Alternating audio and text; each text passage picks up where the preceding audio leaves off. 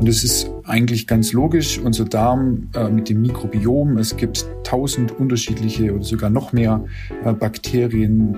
Ich denke, wir kennen noch nicht mal alles von Firmicutes über Bacteroides.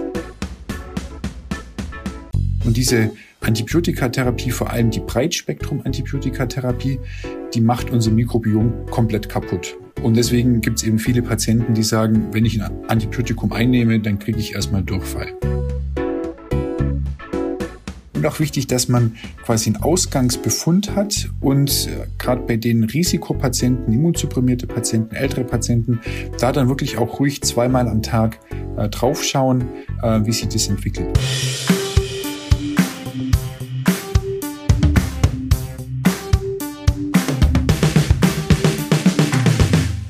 Herzlich willkommen zu Infected, dem Antibiotika-Podcast für Medizinstudierende und BerufsanfängerInnen.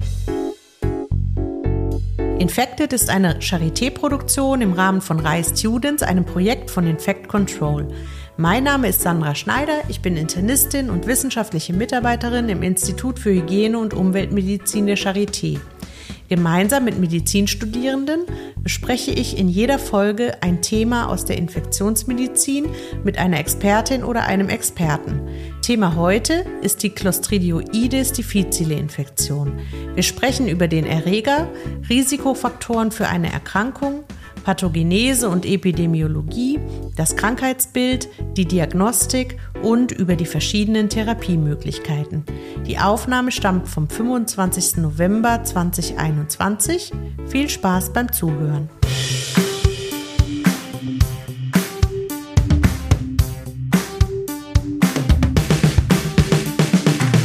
Hallo liebe Zuhörerinnen und Zuhörer. Für die heutige Folge haben wir uns das Thema Clostridioides difficile Infektionen vorgenommen. Falls wir im Podcast noch manchmal von Clostridium difficile sprechen, entschuldigt uns bitte. So hieß der Erreger, bis er 2016 neu klassifiziert wurde. Die Abkürzungen C difficile für den Erreger und CDI für das Krankheitsbild bleiben aber zum Glück sowieso gleich. Als studentische Fragestellerinnen heute dabei sind Felicia Becker, und Clara Bergmann. Mögt ihr euch kurz vorstellen? Clara, du bist im PJ. In welchem Tertial aktuell? Ich bin aktuell im zweiten Tertial. Genau, in der Chirurgie. In der Chirurgie. Und ist es, ist es, was hattest du als erstes Tertial gemacht? Ich war erst in der Pädiatrie, also in der Kinderheilkunde. Ah ja, okay. Und als äh, drittes steht, glaube ich, die Infektiologie an, richtig? Genau, da will ich auf jeden Fall die Infektiologie nochmal klinisch kennenlernen. Okay. Du arbeitest ja auch bei uns im Projekt mit und ähm, hast deine Doktorarbeit in der Tropenmedizin gemacht. Woher kommt deine Leidenschaft für die Infektiologie? Ja, ich finde einfach die Mikroorganismen immer super faszinierend und ähm, welche Erkrankungen die dann auslösen und wie so unser Zusammenleben mit denen ist. Ähm, ja, und deswegen möchte ich mich dem gerne noch mehr widmen. Das haben bis jetzt fast alle gesagt. Richtig, Felicia. Ähm, Felicia, du bist ja die zweite im Bunde und du warst auch schon bei der Pneumonie-Folge und bei der Staph aureus-Folge dabei. Magst du dich nochmal unseren Zuhörerinnen und Zuhörern, die dich noch nicht kennen, nochmal kurz vorstellen? Ja, gerne. Also hallo, ich freue mich auch heute wieder dabei zu sein. Ähm, wie schon in anderen Folgen gesagt, äh, studiere ich an der Charité Medizin in Berlin im siebten Semester und ähm, ja, an der Infektiologie, es gibt einfach so viele Aspekte, die unglaublich spannend sind. Also was vielleicht auch ein bisschen passend zur heutigen Folge, zur heutigen Folge, was ich toll finde, ähm, dass es Erreger gibt, die obligat pathogen sind und solche, mit denen wir für unter bestimmten Umständen in Symbiose leben können und die dann eben nur fakultativ pathogen sind unter bestimmten Umständen. Hm. Ja, es gibt sehr unterschiedliche Erreger und ähm, ja, viel Spannendes dazu. So, jetzt haben unsere HörerInnen schon mal so äh, eine Vorstellung von euch, äh, die die Fragen stellen. Die Antworten rund um das Thema CDI gibt uns heute Privatdozent äh, Dr. Stefan Hagel. Stefan, hallo. Hallo. Schön, dass du heute die Zeit findest. Ja, gerne. Hier bei uns, hier bei uns im äh, virtuellen Reihstudio zu sein. Du arbeitest ja eng mit Matthias Plätz zusammen, der auch schon bei uns als Experte zu Gast war. Würdest du dich auch unseren Zuhörerinnen und Zuhörern ähm, kurz vorstellen? Ja, gerne. Ähm wie schon gehört, mein Name ist Stefan Hagel. Ich bin äh, Oberarzt hier am Institut für Infektionsmedizin und Krankenhaushygiene am Uniklinikum Jena. Und mein Werdegang in die Infektiologie war jetzt nicht so äh, straightforward äh, wie von meinen äh, beiden Kolleginnen, die sie jetzt schon wissen, dass sie wirklich Interesse an der Infektiologie haben. Ich bin da so ein bisschen über äh, Umwege zu dem Thema gekommen, was aber auch ganz äh, spannend ist. Ich habe angefangen nach dem Studium äh, in der erst in der Nephrologie, genau das waren die ersten zweieinhalb Jahre. Und dann bin ich da zurückgekommen nach Jena und bin dann in die Gastro-Hepa-Infektiologie da gekommen. Und mein erster Weg war also in die Gastroenterologie. Und da gibt es natürlich auch viele äh, Verknüpfungen, gerade jetzt mit unserem heutigen Thema, Clostridien. Und bin dann im Laufe der Zeit äh, dann komplett in die Infektiologie äh, geswitcht sozusagen, weil ich denke, man kann entweder nur das eine oder das andere gut machen, weil das ja alles so spezifisch und an der Infektiologie finde ich vor allem persönlich spannend, dass das wirklich so ein ganz breites äh, Spektrum an Erkrankungen sind. Also wir sehen im Patienten äh, im Konzildienst von A in der Augenheilkunde bis Z Zahnmedizin und dazwischen jegliche Fachdisziplin und das macht es wirklich äh, sehr spannend. Ja, stimmt, super interdisziplinär. Und ähm, ja, die Werdegänge von euch Expertinnen, die sind oft so, weil ähm, es früher ja auch gar keinen Facharzt für Infektiologie gab. Das ist ja jetzt gerade eigentlich erst ähm, in Entstehung. Super, dann ähm, steigen wir doch gleich ein. Clostridioides difficile ist weltweit der häufigste Erreger von nosokomialen Durchfallerkrankungen, aber auch ambulant erworbene Fälle nehmen zu. Felicia Clara, was möchtet ihr als erstes zu diesem äh, spannenden Thema wissen? Ähm, also mich würde vielleicht interessieren erstmal ähm, so ganz grundlegend ähm, zu dem Erreger. Also wir hatten ja in der letzten Folge ähm, Staph aureus und haben wir gelernt, dass es toxinbildenden Staph aureus gibt und auch nicht toxinbildende Formen. Und wie ist das jetzt bei äh, Clostridioides difficile? Also sind da auch alle Stämme pathogen oder wenn ja gleich pathogen oder gibt es da auch Unterschiede?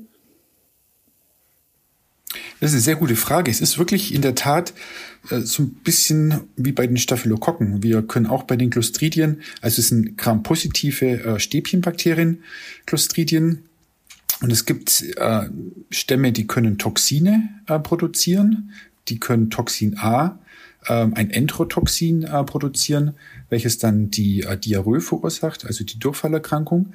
Dann gibt es noch das Toxin B, das ist das äh, Zytotoxin und dieses Zytotoxin, das äh, schädigt, äh schadet, schädigt äh, die Zellen in der Darmwand. Und dann gibt es noch so ein binäres Toxin, so eine Mischung aus A und B, wobei man weiß nicht so richtig genau, inwiefern dieses für die Pathogenese da verantwortlich ist. Und dann gibt es die apathogenen Stämme. Die apathogenen Stämme können kein Toxin produzieren, machen also auch keine äh, Erkrankung. Ähm, ja, ich weiß nicht, vielleicht, ähm, wie ist es mit dem Vorkommen denn dann? Also ist, ist das ein Keim, den man, also der kann doch, glaube ich, auch Teil der physiologischen Darmflora sein, oder? Oder ist es immer pathogen? Nee, äh, das ist ganz spannend. Also wenn wir auf die Welt kommen, 80 bis 90 Prozent, also fast jedes Neugeborene, jedes Kleinkind hat äh, Clostridien im Stuhl. Auch teilweise die äh, pathogenen äh, Stämme, die äh, Toxin A und B produzieren können. Und im Laufe des Lebens äh, wird der Anteil in der Bevölkerung dann immer geringer an Personen, die äh, kolonisiert sind mit diesen Clostridien. Und in der normalen, gesunden Bevölkerung geht man ungefähr so fünf Prozent äh, der Bevölkerung haben der Clostridien im Stuhl. Und dann gibt es aber die Patienten oder die Personen, die häufig Kontakt haben mit dem Gesundheitssystem. Also ins Krankenhaus kommen, Antibiotikatherapie, äh, Pantoprazol einnehmen, also der, äh, der pH im Magen wird äh, reduziert, sodass die Sporen, die wir aufnehmen, also Clostridien, die können Sporen äh, produzieren und diese Sporen, die haben eine sehr hohe und lange Umweltresistenz. Also es gibt schöne Studien, äh, die zeigen, dass diese Sporen auf Oberflächen äh, Monate, teilweise ein Jahr quasi überleben können. Und wenn dann die Sporen über, über Fäkalural oder über die Hände wieder aufgenommen werden, können diese äh, Sporen im Darm wieder auskeimen und dann diese Clostridien quasi äh, die Infektion verursachen. Und wenn Sie ins Krankenhaus kommen und mit diesen Risikofaktoren mitbringen äh, sozusagen, dann weiß man, dass nach dem Krankenhausaufenthalt ungefähr jeder fünfte Patient mit diesen Clostridien äh, im Darm kolonisiert ist. Also es ist auch wirklich eine nosokomiale Infektion. Man kriegt diese äh, Clostridien geht man aktuell davon aus, dass das der Hauptübertragungsweg ist im Krankenhaus äh, mit. Und bei manchen Patienten gibt es dann eben die Erkrankung und bei anderen nicht. Und bei welchen, wenn wir jetzt schon bei den Patienten sind, bei welchen Patienten kommt es dann wirklich zur Erkrankung, wenn wir sagen, ähm, ja, einer von fünf, was muss passieren, dass die Erkrankung dann ausbricht? Also der Hauptrisikofaktor muss man ganz klar sagen, äh, das ist die Antibiotikatherapie. Also wir wissen ja, dass ungefähr äh, quasi jeder fünfte Patient, wenn er ein Antibiotikum einnimmt, dass er eine Nebenwirkung bekommt. Also das kann Übelkeit sein, das kann Erbrechen sein, äh, das kann ein Hautausschlag sein. Jeder fünfte Patient äh, bekommt es.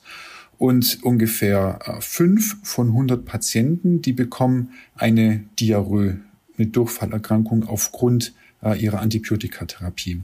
Und es ist eigentlich ganz logisch, unser Darm äh, mit dem Mikrobiom, es gibt tausend unterschiedliche oder sogar noch mehr äh, Bakterien. Ich denke, wir kennen noch nicht mehr alles von Firmicutes über Bacteroides.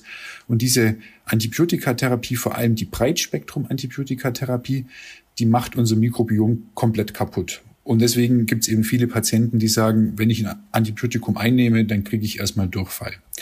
Und ungefähr 15 bis 20 Prozent von den Patienten, die Durchfall aufgrund dieses Antibiotikums bekommen, da ist der Auslöser oder hier ist der Auslöser diese Clostridien. Also der Hauptrisikofaktor für eine Clostridium ich sage jetzt wieder Clostridium, eigentlich heißt es Clostridoides difficile äh, assoziierte Diarrhoe. Das ist eine Antibiotikatherapie. Und dann gibt es natürlich noch ganz viele andere äh, Risikofaktoren, die die Patienten mitbringen. Wir wissen, ganz hohes Risiko haben ältere Patienten, also älter als 65 hat man so als Cut-off genommen. Dann sind es Patienten äh, eben, wie gesagt, äh, mit der Pantoprazoltherapie, äh, Ernährung über die PEG, häufiger Krankenhausaufenthalt. Also so, das sind so die älteren Patienten, die haben das allerhöchste Risiko. Hm. Also man kann ja dann sagen, ähm, du hast jetzt gesagt, fünf von 100 kriegen eine Antibiotika-assoziierte Diarrhoe. Ähm, und von denen kriegen dann nochmal bis zu 20 Prozent, also da auch wieder jeder Fünfte, ähm, eine CDI. Das heißt, ähm, man kann ja fast sagen, einer von 100 kriegt eine CDI, genau. wenn ich richtig gerechnet habe. Genau, also, also einer, von, einer 100, von 100, der, ein Antibio der Antibiotika genau. bekommt. Ne? Das, das ist natürlich das immer dann auch abhängig, äh, welche Patientengruppe man sich anschaut. Wenn ich äh, ja. 100 Pflegeheimbewohnerinnen äh, ein Antibiotikum gebe, da ist es sicherlich mehr als einer von 100. Da sind wir vielleicht sogar bei 20 von 100. Aber so gesamt gesehen, einer von 100 ist eigentlich so ein gutes Maß, was man sich gut merken kann. Mhm. Ähm, Felicia. Ähm, ja, gibt es denn da bestimmte Antibiotika, die besonders häufig eine ähm, CDI auslösen oder kann man das nicht sagen? Also man hat immer so die, äh, äh die C-Antibiotika äh, hauptsächlich als Hauptübeltäter genannt. Also die Cephalosporine, Clindamycin, äh, Ciprofloxacin, alle mit C beginnend. Aber schlussendlich, äh, wenn man sich die Meta-Analysen anschaut, dann muss man sagen, also ich glaube persönlich, dass es da keinen großen Unterschied gibt. Es gibt sicherlich äh, Substanzen, die mehr Schaden im Darm anrichten. Also ich denke, da gehört das Clindamycin sicherlich dazu, weil das ja auch im äh, anaeroben Bereich äh, sehr großen Kollateralschaden verursacht. Aber wir hatten auch äh, schon eine junge Patientin mit äh, 26 Jahre, die hatte nach dem Panaritium, also nach dem eingewachsenen äh, Fingernagel, hatte die zwei Wochen Penicillin bekommen, also wirklich das ganz alte von Fleming ähm, entwickelte Penicillin. Und die hat dann danach äh, auch Clostridium bekommen und sogar zwei, drei Rezidive. Also auch das bei junger Patientin, Schmalspektrum-Antibiotikum, auch schon diese äh, große Nebenwirkung. Hm. Es ist ja auch ähm, so, also gut, dass du das auch nochmal sagst, weil das wird ja ähm, oft so betont, ne, mit diesen, äh, mit diesen C-Antibiotika und da kann man natürlich schön ähm, auch Veröffentlichungen dazu machen, aber äh, man muss eben die anderen Antibiotika auch immer mit im Blick haben und ähm, also ich würde jetzt mal eine Frage noch dazu stellen, weil das ist ja eben die junge Patientin, die, die du beschrieben hast. Ähm, die hat jetzt nur Penicillin gekriegt und es ist ja nicht nur so, also die Antibiotika sind ja das auf der einen Seite, die dann quasi das Mikrobiom platt machen, wo der C. difficile hochwachsen kann, aber es kommen ja auch noch ähm, andere Faktoren ähm, dann ins Spiel, oder? Inwiefern? Also Frage ich jetzt mal zurück. Also insofern, dass insofern, dass man halt auf der einen Seite ähm, hat man halt ähm, erstmal die Besiedlung mit den äh, äh mit dem ähm, C. difficile, ich sag mal C, weil dann muss ich nicht dazwischen Clostridium und Clostridioides. Äh, und, äh, und dann hat man sozusagen die Antibiotika, die die anderen Bakterien zerstören und das Hochwachsen sozusagen ermöglichen. Aber dann hat man ja auch noch jeweils, also erstmal ist das Mikrobiom ja individuell auch sehr unterschiedlich und dann kann ja Ne? Also bei dem einen äh, reicht dann vielleicht schon ein Penicillin und bei dem anderen braucht es was ganz Breites. Und dann kommt ja auch noch das Immunsystem mit ins Spiel, oder? Also das war jetzt so äh, meine Frage. Ach so, genau. Also, ja, ja, das ist, äh, das ist ein sehr guter Punkt. Ähm, das ist ja im Endeffekt eine ganz normale Erkrankung und unser Immunsystem spielt einen wichtigen Beitrag, ob wir die Kolonisation als asymptomatische Kolonisation einfach ertragen sozusagen, ohne dass wir ähm, Infektionszeichen bekommen, also Diarrhoe, oder äh, kann unser Immunsystem nicht dagegen ankämpfen äh, und wir bekommen die Infektion, also die äh, Durchfallerkrankung. Und in der Tat äh, gibt es Untersuchungen, die zeigen, dass Patienten, die eine C. diff-Infektion haben, dass die weniger Antikörper äh, gegen Clostridien haben, so dass hier ganz klar die Vermutung ist, da kann einfach das Immunsystem hat versagt und kann die Infektion, die Durchfallerkrankung nicht abwehren. Und hier setzt auch ein, ein, eine neue Therapiemöglichkeit an. Ah, da kommen wir, denke ich, nachher nochmal dazu. Wir können dem Patienten diese Antikörper infundieren gegen dieses Toxin B um vor allem dann die Rezidive äh, zu verhindern. Also das Immunsystem spielt eine ganz große Rolle und wir wissen ja auch, dass Patienten äh, mit äh, einer Erkrankung, äh, einer Immundefizienz äh, ein erhöhtes Risiko haben für die Clostridieninfektion und zum Beispiel auch Patienten äh, mit einer chronisch entzündlichen Darmerkrankung, also Morbus Crohn oder Colitis ulcerosa. Mhm. Mhm die ja eh schon, bei denen ist ja vieles anders, das Mikrobiom, das Immunsystem ist unterdrückt und so weiter, ne? Ja. Genau, und die Antikörper, die richten sich eben äh, gegen das Toxin, ne? Oder gegen die Tox gegen das Toxin B oder auch äh, andere vielleicht, die man jetzt nicht so detektieren kann, gegen das Toxin A. Also auf jeden Fall das, was dann ja eigentlich die Infektion vermittelt. Genau. Oder? Ja. Also, hm. Ähm, Felicia. Ähm, ja, noch mal eine, dazu. Genau, noch mal zu der ähm, Kolonisation. Also es gibt ja dann Patienten, die symptomatisch sind äh, und asymptomatisch. Aber bei den asymptomatischen Patienten ist das denn darauf zurückzuführen, dass sie dann nur besiedelt sind von apathogenen Stämmen oder können auch pathogene toxinbildende Stämme ähm, asymptomatisch besiedeln? Genau, es können auch die äh, quasi eigentlich pathogenen äh, Stämme, die äh, Toxin, die die ähm, Eigenschaft besitzen, Toxin A und Toxin B zu produzieren. Hier können die Patienten auch asymptomatisch dekolonisiert sein. Also das ist eigentlich ganz spannend, äh, dass auch eigentlich die pathogenen Stämme äh, auch eine asymptomatische Kolonisation machen können.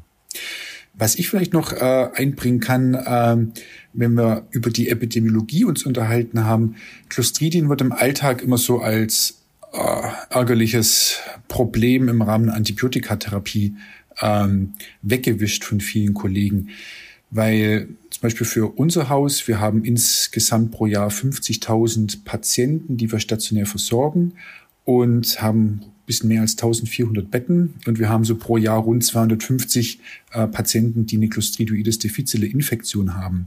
Und das Problem bei der Erkrankung ist, jede Fachrichtung sieht Patienten äh, mit dieser Infektion. Also man kann jetzt diese Infektion, natürlich haben die Gastroenterologen häufig mit Durchfallerkrankungen zu tun und sehen die vielen äh, Patienten mit Rezidiven, aber auch der Herzchirurg und der äh, Pneumologe und äh, Intensivmediziner, jeder sieht äh, diese äh, Patienten mit diesen Clostridoides difficile, aber jeder sieht die halt nur einmal alle zwei, drei Monate. Also für den einzelnen mhm. Kollegen ist es eigentlich ein seltenes Ereignis. Aber wenn man es insgesamt fürs gesamte Haus anschaut, äh, gibt es ja schöne äh, äh, Daten von KISS, ist es ja die vierthäufigste äh, nosokomiale Infektion äh, bei uns in Krankenhauspatienten. Und ich denke, glaube ich, das ist ganz wichtig. Also wir spielen da eine Liga von Wundinfektionen, postoperativen äh, Atemwegsinfektionen etc. etc. Also das ist in der Summe gesehen echt ein großes Problem. Mhm. Das ist nochmal echt gut, dass du das sagst und vor allen auch, Dingen auch mit dieser Perspektive, ne? weil das ist ja bei ganz vielen Krankheiten so, dass der einzelne Behandler, die einzelne Behandlerin, die haben so eine Perspektive, ach, ist ja gar nicht so häufig. Ne? Und erst in der Zusammenschau ähm, sieht man dann wirklich die Relevanz. Ähm, genau. Clara, hast du eine Frage oder? Ähm, ja, super. Ja. Genau, direkt dazu nochmal zu, auch zu Epidemiologie. Wir reden jetzt von Krankenhauspatienten und Sie hatten schon ange, oder du hattest schon angedeutet, äh, dass, dass es ja viel zu nosokomialen Infektionen halt kommt im Krankenhaus. Aber sehe ich denn Patienten mit C. difficile Infektionen auch im ambulanten Bereich? Das ist eine gute Frage und meines Erachtens ist die bisher noch gar nicht so richtig untersucht worden. Also weder weltweit noch in, äh, oder weltweit und auch in Deutschland. Wenn man sich mit Kollegen, äh, die in der Niederlassung arbeiten, unterhält, so als Hausarzt, dann sagen die, nee, also ich sehe nie äh, Patienten mit einer C. diff-Infektion. Kann ich fast nicht so ganz glauben. Möglicherweise liegt es einfach darin, äh, dass im ambulanten Bereich zu wenig äh, Diagnostik gemacht wird. Da ist es dann vielleicht eher so, dass die Kollegen dann das Antibiotikum beenden. Und ich glaube, viele der milden Verläufe äh, mit einer Clostridoides difficile Infektion, die sind auch selbst limitieren. Also wenn man das auslösende Agens ähm, das Antibiotikum für die Harnwegsinfektion da zum Beispiel wegnimmt, dann sind die auch äh, selbstlimitierend. Und wenn sie zum Hausarzt gehen, dann wird ja nicht sofort äh, eine Diagnostik gemacht. Die machen dann eine Diagnostik, wenn der, wenn die Stuhlunregelmäßigkeit noch nach einer Woche besteht.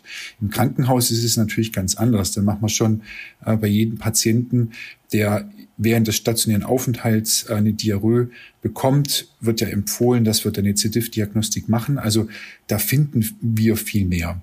Aber ich denke schon, die Hauptlast, zumindest vom Gefühl oder was wir jetzt wissen, ist äh, äh, schon im stationären Bereich. Aber es gibt natürlich viele, viele Patienten, die kommen mit ihren Diarrhoen aus dem ambulanten Setting über die Notaufnahme und wir stellen dann hier die Diagnose.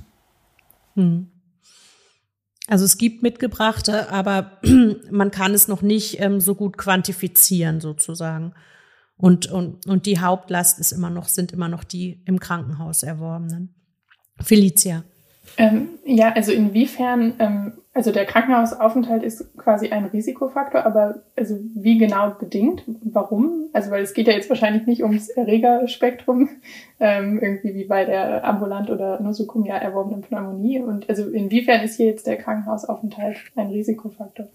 Dass hier äh, die Umwelt ist der Risikofaktor. Also die Wahrscheinlichkeit, dass sie während ähm, oder dass die Patienten während dem stationären Aufenthalt die Clostridien äh, aufnehmen, also in Kontakt mit den Sporen kommen, äh, ist, äh, ist natürlich deutlich höher, als wenn sie in der eigenen Wohnung daheim sind. Und äh, da gibt es sehr schöne Studien, die zeigen, wenn Sie in einem äh, Zimmer untergebracht sind, äh, in dem vorher ein Patient äh, mit einer C. diff-Infektion lag, dann haben Sie im Nachgang ein höheres Risiko, dass Sie selber eine C. diff-Infektion bekommen, obwohl dieses Zimmer grundgereinigt wurde etc. etc. Also das zeigt einfach, dass allein schon der das Umfeld im Krankenhaus, also die unbelebten Oberflächen, äh, dass die schon einen Risikofaktor darstellen für die Kolonisation. Und dann muss man natürlich auch sagen, im Krankenhaus ähm, äh, viele Patienten, äh, je nach äh, Fachrichtung, äh, ein Drittel der Patienten oder sogar noch mehr bekommen ja eine antiinfektive Therapie oder Prophylaxe während ihres Krankenhausaufenthaltes. Und ich kann mich an eine Patientin erinnern, äh, die war über 80 und bei der äh, wurde ein kardiochirurgischer ein, äh, Eingriff vorgenommen und die hat nur einmal ein Cefazolin, also ein relativ schmales äh, Antibiotikum bekommen zur perioperativen Prophylaxe und hat dann äh, aufgrund dessen schon ihre Clostridium difficile Infektion bekommen. Also da hat schon die einmalige Gabe zwei Gramm Cefazolin ausgereicht, dass sie dann eine Diff-Infektion bekommen hat. Und ich denke, diese Summe aus Umwelt, Erreger, Sporen plus äh, großer Einsatz äh, von Antibiotika oder häufiger Einsatz macht es eben so gefährlich im stationären Bereich. Hm. Und vielleicht wie bei dieser alten äh, Patientin, vielleicht gab es ja da auch vorher einfach im klinischen Setting noch andere negative Auswirkungen auf ihr Mikrobiom, ne? wenn sie schon lange im Krankenhaus war, vielleicht auch mal, weiß ich nicht, total spekulativ, aber vielleicht mal eine Zeit lang parenterale Ernährung bekommen hat oder so. Also da kommt ja vieles dann zusammen bei den schwerkranken Patienten, was sich aufs äh, Mikrobiom auch auswirkt.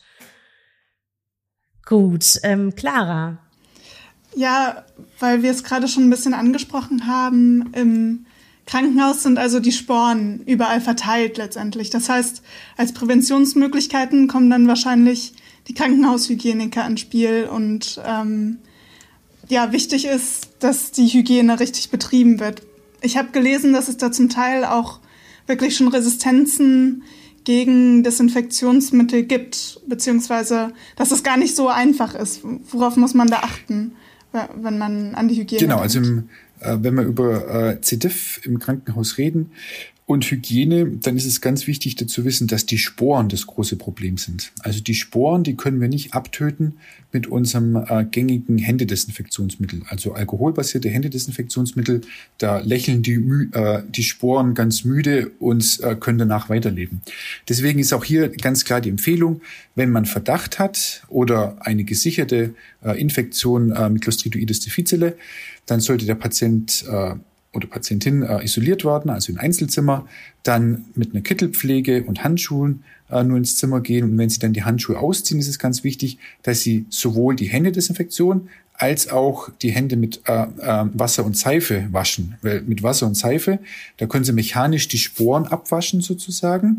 Und wir wissen ja, dass Wasser und Seife nicht so gut ist für die anderen Bakterien, also für die lebendigen Bakterien abzutöten und dann noch ähm, ähm, äh, zusätzlich mit alkoholischem äh, Händedesinfektionsmittel. Also doppelt gemoppelt. Das, was wir eigentlich normalerweise nicht machen. Normalerweise sagt man ja zur Händehygiene nur äh, unser Händedesinfektionsmittel. Aber bei C. ist es wichtig, dass man sich sowohl mit Wasser und Seife als auch äh, mit alkoholischem Händedesinfektionsmittel die Hände reinigt. Zusätzlich zu den Handschuhen, um eben die Weiterverbreitung von den Sporen zu verhindern.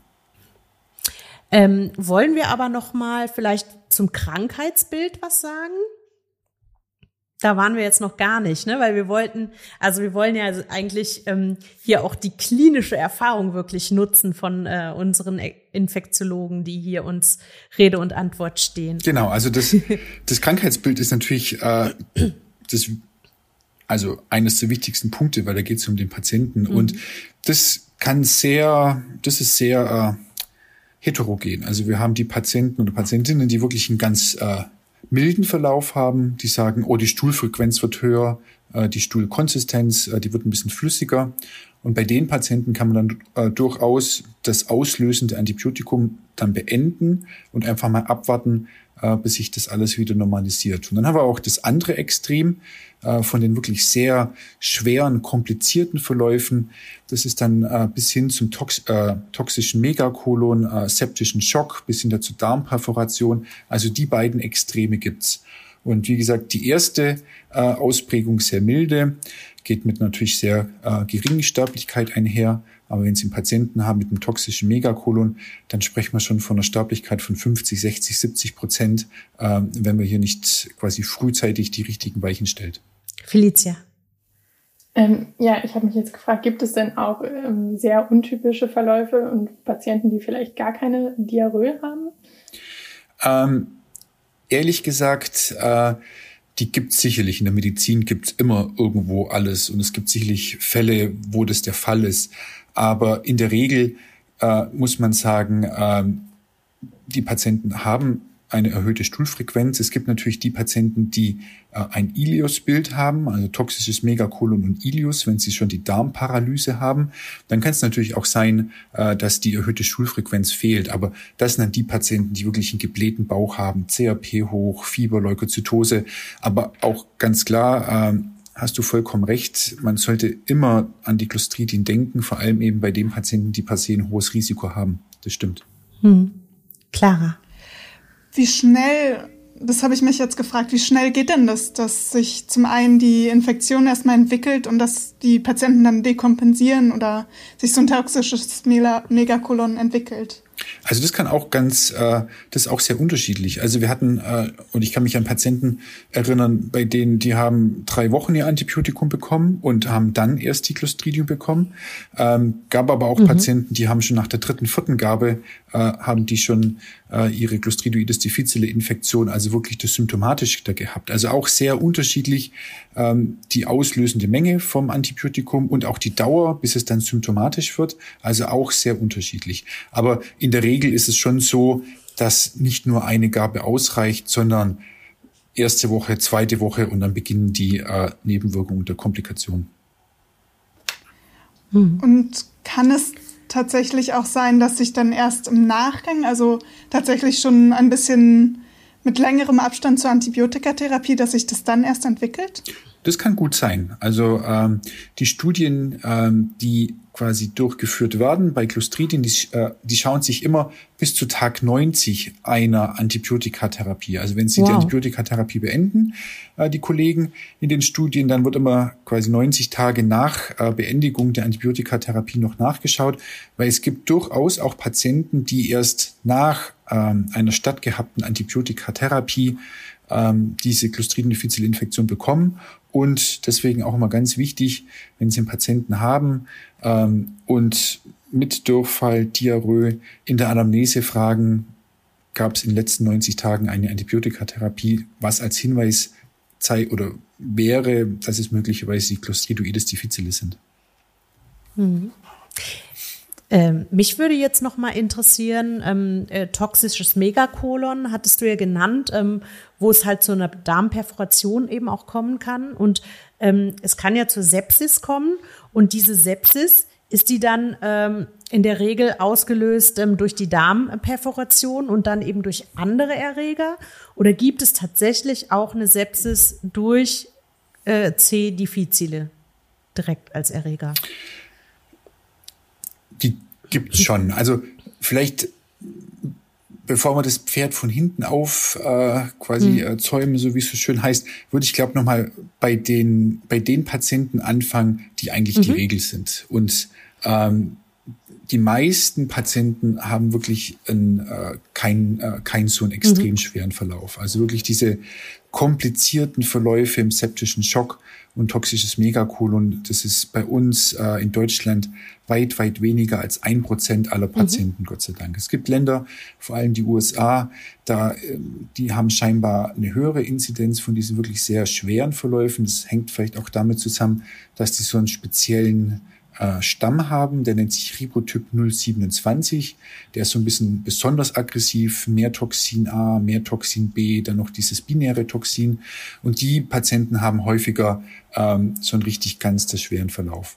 Wenn wir bei uns die Masse der Patienten, also weit über 95 Prozent anschauen, äh, dann sind es Patienten, die entweder einen ganz blanden, einfachen Verlauf haben oder so ein, ja, so ein äh, mittelschweren Verlauf. Mhm.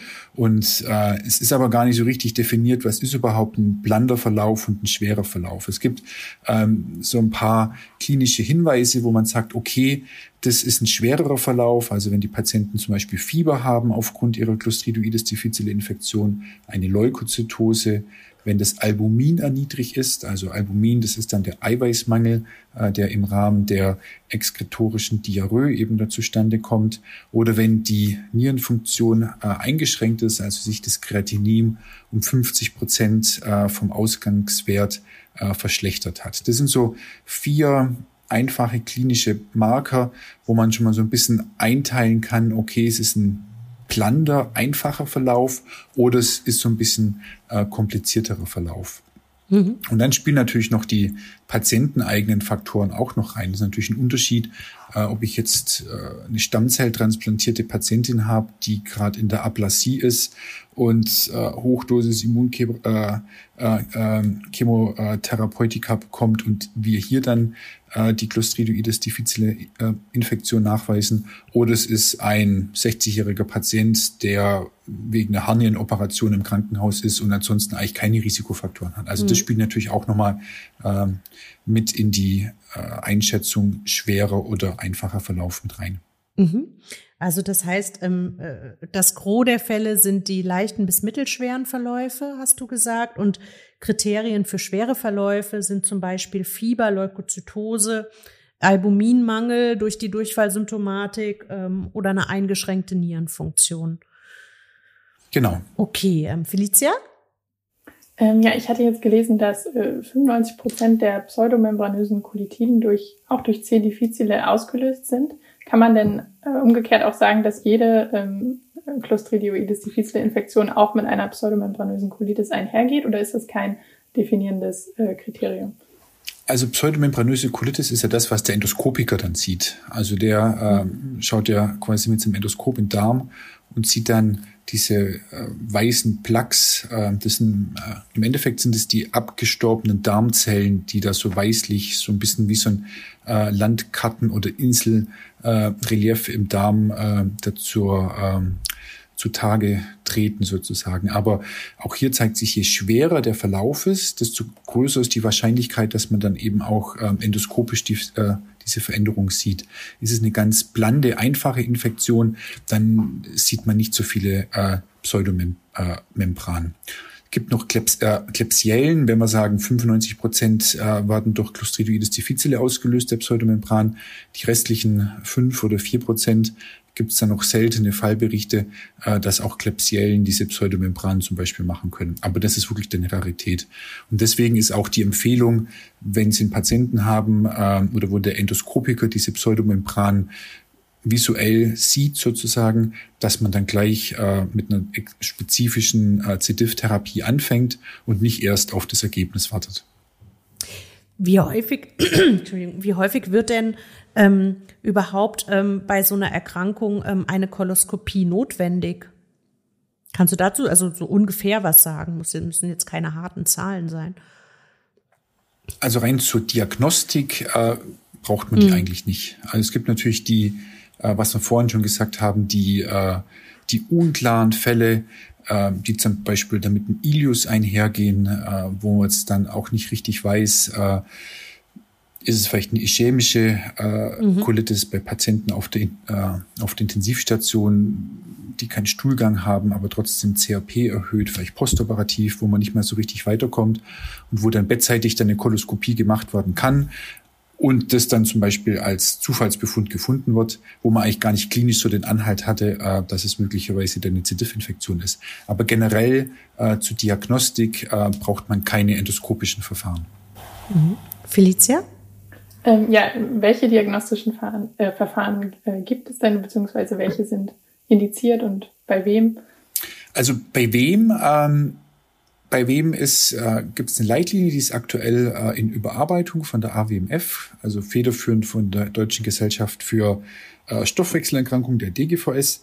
Und ähm, die empfiehlt eigentlich ganz klar, dass wenn Sie einen Patienten haben, im, äh, der stationär aufgenommen wird, über die Notaufnahme zum Beispiel, und eine äh, Diarrhoe-Symptomatik angibt, dass Sie dann bei den Patienten, die Risikofaktoren haben, zum Beispiel letzten vier Wochen Antibiotikum eingenommen, dass sie bei den Patienten äh, eine C-Diff-Diagnostik veranlassen.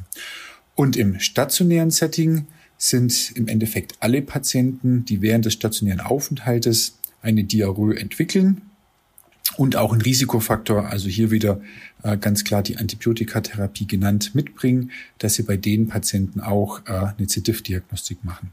Im stationären Bereich, äh, da machen wir sicherlich eine Überdiagnostik. Also Kollegen machen manchmal Salmonellen und Campylobacter äh, und das sind einfach keine Erreger für eine nosokomiale äh, Diarrhoe. Also im stationären Setting sind es wirklich Clostridien oder Clostridoides und die Noroviren. Das sind die beiden Erreger, äh, mit denen es äh, äh, da zu tun haben.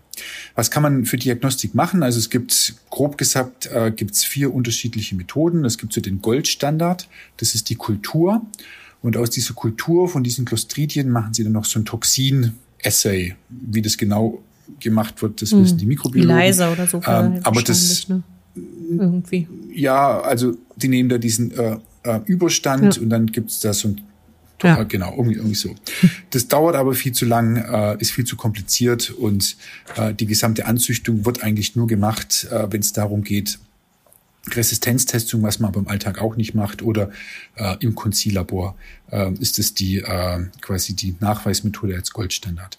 Dann gibt es die Möglichkeit äh, des äh, dieses ELISA, also äh, Enzym äh, Immunoassay, der Anti, äh, der das Toxin A oder das Toxin B nachweist. Wichtig ist, dass man beide, äh, also einen Test nimmt, äh, der beide Toxine das sich anschaut, weil es gibt äh, Infektionen, wo selten auch nur eines der Toxine äh, quasi vorliegt. Und wenn Sie jetzt einen Test nur für A machen und der Patient hat aber eine Infektion mit Toxin B, dann würden Sie es quasi nicht erkennen. Das ist dieser Antigentest. Das Problem von diesem Antigentest äh, gegen die Toxine ist, der ist nicht so richtig sensitiv. Also wir haben hier eine Sensitivität von 70, 75 Prozent. Das bedeutet, Sie müssten mehrere Tests machen, um sicher zu sein, dass der Patient ähm, auch wirklich keine C. diff-Infektion hat. Ist aber sehr spezifisch. Also wenn der Test positiv ist, kann man sich ziemlich sicher sein, dass der Patient auch eine C. diff-Infektion hat. Dann gibt's die äh, andere, eine weitere Methode, das ist die PCA. Und diese PCRs, die gehen auch auf die Toxine. Hier haben wir das Problem, dass die PCA zu sensitiv ist. Also da haben wir häufig das Problem äh, im Alltag, wo wir dann dazugerufen werden und sagen, oh, der Patient hat jetzt der Clostridien, wir müssen jetzt die Therapie anfangen. Und dann schauen wir aber nach und dann sehen wir, Patient, bei dem auf ITS äh, wurde vor drei, vier Tagen, äh, hat er Obstipation gehabt und dann wurden abführende Maßnahmen eingeleitet, äh, Laktulose, etc. etc. Und vier Tage später, fünf Tage später hat der Patient dann Diarrhoe und dann kommt der andere Kollege, der die letzten fünf Tage nicht da war, sieht den Patienten und sagt, oh mein Gott, er hat ja eine nosokomiale Diarrhoe, wir müssen jetzt mal eine C-Diff-Diagnostik machen. Und unsere PCA ist so sensitiv, dass die eben auch diese Toxine A und B nachweist, obwohl der Patient gar keine Erkrankung hat. Weil, weil wie wir ja gehört haben, ungefähr 20 Prozent, 15 bis 20 Prozent der Patienten sind kolonisiert, auch mit diesen toxinbildenden Stämmen. Und wenn der Patient jetzt abgeführt wird, wir machen die Diagnostik, dann weisen wir nur die Kolonisation nach, obwohl der Patient gar keine äh, Erkrankung hat. Also das Erste, was wir jetzt im Alltag machen, wir schauen erstmal nach, ob der Patient überhaupt äh, abführende Maßnahme bekommen hat. Und wenn der Patient abführende Maßnahme innerhalb der letzten drei, vier, fünf äh, äh, äh Tagen bekommen hat, dann hat er keine C. diff-Infektion. Dann ist es einfach eine falsch positive PCA bei einem Patienten, der kolonisiert ist und der hat einfach abführende Maßnahme bekommen. Also das ist so ein bisschen das Problem mit der äh, PCA. Und als äh, äh, letzten Maßnahme oder als Punkt äh, gibt es dann noch den Glutamat-Dehydrogenase-Test und dieser GDH-Test.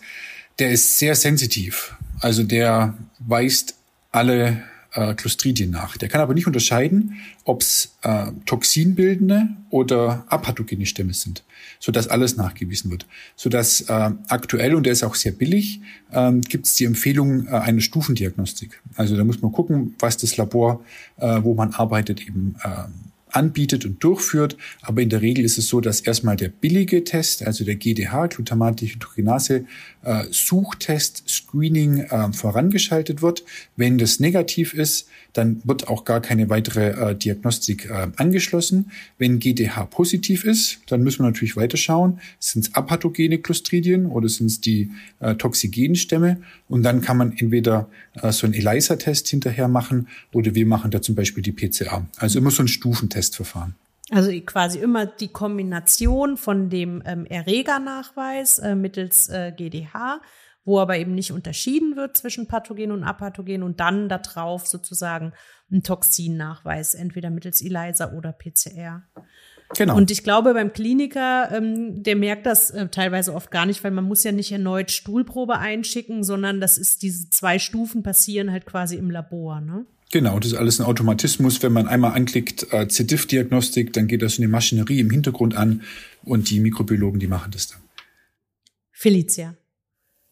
Äh, ja, also dazu noch mal eine Frage. Das heißt, ähm, wenn der äh, GDH-Eier negativ ist, also dann würde man jetzt nicht nochmal den Test wiederholen. Weil ich hatte jetzt gelesen bei dem Toxinnachweis wiederum, wenn der negativ ist, kann es auch irgendwie damit zusammenhängen, dass die Toxine dann schon zerfallen sind, eventuell wegen Probe, also Transportproblemen ähm, und so weiter. Das heißt, wenn da jetzt die Symptomatik noch anhalten würde, würde man nochmal den Test eventuell wiederholen. Genau, also ähm, das geht vor allem um den ähm, um diesen äh, Antigen-Toxintest sozusagen. Also wenn das Toxin schon zerfallen ist und Sie haben ein Labor, was ungefähr 24 äh, Stunden weg ist und Transportzeit und der Stuhl stand vielleicht noch zwei Tage auf der Heizung oder wie auch immer, äh, bis er dann versendet wurde. Das, das dann wirklich kann dann durchaus so ein präanalytisches Problem sein. Ähm, also auch wie immer in der Medizin, wenn ich so einen hohen klinischen Verdacht habe und ich habe alles andere ausgeschlossen, was möglich ist, ähm, dann auch ruhig nochmal die äh, Diagnostik wiederholen. Also das äh, auf jeden mhm. Fall korrekt. Und diese Präanalytik, die schlägt sich ja wahrscheinlich auch in dieser äh, geringen Sensitivität äh, nieder, die du eben gesagt hattest. Ne? Also dass man da eben nur 70 bis 75 Prozent Sensitivität hat und deshalb ja den anderen Test ähm, vorschaltet sozusagen. Genau, genau. Also und dieser Glutamat-Dehydrogenase-Test, wenn der eben negativ ist, ähm, dann hat man wirklich äh, eine sehr, sehr hohe äh, Negative Predictive ja. Value im Sinne von der Test ist negativ und der Patient hat keine C-Diff-Erkrankung über 95 Prozent. Und da danach geschaltet entweder PCR oder dann dieser mhm. Antigen-Test. Aber natürlich immer mit diesen Tests, wie lange sind sie ja. unterwegs, ähm, immer ein bisschen äh, quasi auch vorsichtig sein und lieber einmal nicht bei jedem Patienten, aber nochmal nachkontrollieren, wenn irgendwas nicht passt. Clara. Ja, wenn ich jetzt Assistenzärztin bin und ich vermute eine C. diff-Infektion und ich habe jetzt mein, äh, meine Stuhlprobe abgenommen und das eingeschickt, diesen Test gemacht, brauche ich noch andere Diagnostik, die ich nicht vergessen sollte? Also ich nehme wahrscheinlich Labor ab und schaue eben mal nach dem Albumin und Crea, ähm, Leukos, Blutbild, CRP. Woran muss ich noch denken? Genau. Genau, also es ist natürlich immer zum einen die Labor äh, äh, quasi Seite, das ist das, was du gerade schon gesagt hast. Das sind die wichtigsten Parameter, Blutbild, CRP, Crea, Albumin. Und dann natürlich die, äh, die klinische Untersuchung ist auch ganz wichtig. Und äh, da dazu gehört dann, wie geht's dem Patienten oder der Patientin überhaupt? Also äh, Fieber, Fieber ist immer ein schlechtes Zeichen, vor allem bei älteren Patienten, äh, bei älteren Patienten, gerade aus der Geriatrie, äh, da hat ja der Körper häufig gar nicht mehr so die Möglichkeit, äh, eine hohe Körpertemperatur ähm, auszubilden. Und wenn ältere Patienten Fieber bekommen, dann ist schon quasi, dann liegt schon was äh, eher Dramatisches vor. Also die Körpertemperatur ist ganz wichtig. Und dann natürlich die abdominelle Untersuchung. Äh, hat die Patientin Druckschmerz? Äh, hat sie eine Abwehrspannung? Äh, wie sind die Darmgeräusche? Also sind's, ist es komplett still? So hin, äh, Hinweise äh, für ähm, ein Ilius oder auch ein Toxis Megakolon oder hochgestellte Darmgröße. Also sowas ist ganz wichtig. Und auch wichtig, dass man quasi einen Ausgangsbefund hat und äh, gerade bei den Risikopatienten, immunsupprimierte Patienten, ältere Patienten, da dann wirklich auch ruhig zweimal am Tag äh, draufschauen, äh, wie sich das entwickelt. Was man auch machen kann, den Bauchumfang messen, dann einfach mit so einem ähm, flexiblen äh, Maßband, einmal äh, den Bauch messen, dann am besten über Nabel irgendwie mit einem äh, Kugelschreiber anzeichnen, dass man dann beim nächsten Mal messen ähm, dieselbe Stelle wieder gemessen hat und dann gucken, ob der Bauchumfang größer wird oder auch ein Röntgenbild machen, wenn man sich unsicher ist und wenn man dann äh, dilatierte Darmschlingen hat, also ich glaube acht bis zehn Zentimeter Durchmesser von Darmschlingen, äh, dann spricht man vom toxischen Megakolon. Und da ist es dann wirklich äh, allerhöchste Not, äh, dass dann ein Chirurg mit ins Bett kommt, äh, um das weitere Vorgehen zu besprechen. Was auch wichtig ist, äh, noch zum Labor, was ich vergessen habe, dazu sagen, äh, Laktat. Äh, Laktat ist auch ein sehr äh, guter Marker äh, für einen schweren Verlauf. Also im Rahmen der Ischämie ähm, quasi ähm, mhm. auch das Laktat bestimmen. Okay. Ähm, also sehr, sehr guter Hinweis. Vor allen Dingen fand ich jetzt auch nochmal mit dem, dass man diesen Ausgangsbefund hat, ne? dass man auch wirklich direkt am Anfang den Patienten klinisch untersucht, ähm, damit man ähm, nachher dann auch nicht ähm, verunsichert ähm, ist, wie ist es jetzt schlechter geworden oder war es die ganze Zeit schon so. Ähm, Felicia. Ähm, ja, ich hätte noch mal eine Frage zur äh, mikrobiologischen Diagnostik, weil wir jetzt gesagt hatten, dass es da ja ganz viele verschiedene Möglichkeiten gibt, die äh, Clostridien nachzuweisen. Aber ähm, also welche Rolle hat jetzt diese Stuhlkultur? Weil wenn die so lange dauert, also der Nachweis dauert ja dann ziemlich lange, kann ich mir vorstellen. Und wenn ein Patient schon akut symptomatisch ist, muss er ja wahrscheinlich möglichst schnell behandelt werden. Ähm, macht man die denn dann überhaupt bei jedem Patienten oder wieso? Äh, nee, die, ja. nee also die äh die Stuhlkultur äh, hat eigentlich in der Routine-Diagnostik äh, von unseren Patienten spielt die gar keine Rolle. Da bei ausgewählten Patienten, äh, wo zum Beispiel wir oder uns interessiert, wie ist der Ripotyp, also haben wir vielleicht ein Ausbruchsgeschehen bei uns im Haus ähm, oder warum hat der Patient schon wieder so einen schweren Verlauf oder wir wollen in ausgewählten Fällen vielleicht mal eine Resistenztestung machen, ähm, dann würden wir den äh, Stamm sowieso verschicken oder versenden. Aber die, also die Kultur spielt im Alltag keine Rolle mehr. Hm.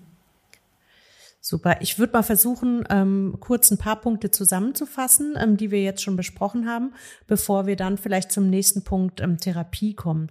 Wir haben ähm, zum Erreger gesagt, wir haben ähm, einen Gram-positiven ähm, Erreger, ähm, der Sporen bildet und diese Sporen, die sind eben sehr umweltstabil und die Sporen sind das, ähm, das was eben übertragen wird.